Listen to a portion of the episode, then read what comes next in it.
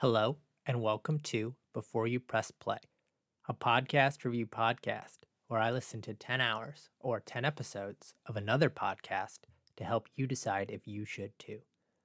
I will cover podcast content, listening order and style, episode length, bingeability, and if the podcast will enter my personal rotation. Today we will discuss James Acaster's Perfect Sounds, a podcast where comedian James Acaster tries to convince other comedians that 2016 is the greatest year for music ever. This podcast is first and foremost a music podcast with a comedic twist, as the host brings on his friends, most of whom are comedians, and using one album from 2016 tries to convince them it is the greatest year of music. Above all else, it is a great way to discover new albums, as James Acaster self proclaims to have listened to hundreds of albums released in 2016 only and showcases a wide array of genres to make his point. In terms of listening style, you are certainly supposed to catch the majority of the conversation if you have interest in the subject, or to hear the jokes.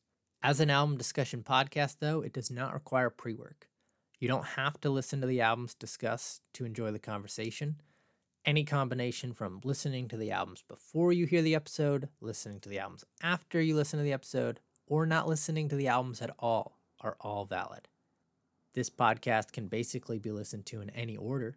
The earlier ones certainly put an emphasis on the premise, but if an album guest or episode description draws you in, then don't feel you have to wait to give it a listen. The episode typically comes in between 25 and 30 minutes.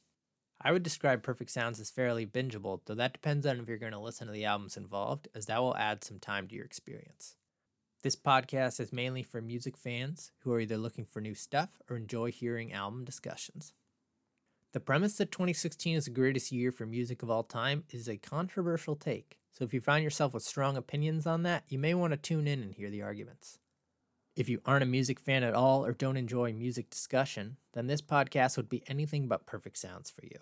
James Acaster also has a book called Perfect Sounds Whatever that covers very similar material, and if you've read the book, then this podcast is almost an enhanced audiobook of sorts.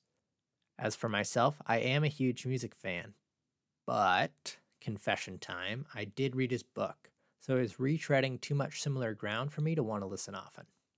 To recap, James Acaster's Perfect Sounds is the podcast for people who want to discover, learn about, or listen to music, even if it is all from 2016, or those who feel strongly about the claim that 2016 is the greatest year of music of all time. If you don't listen to a lot of music, have read the book already, or agree 2016 is the best, then the search for your next podcast continues.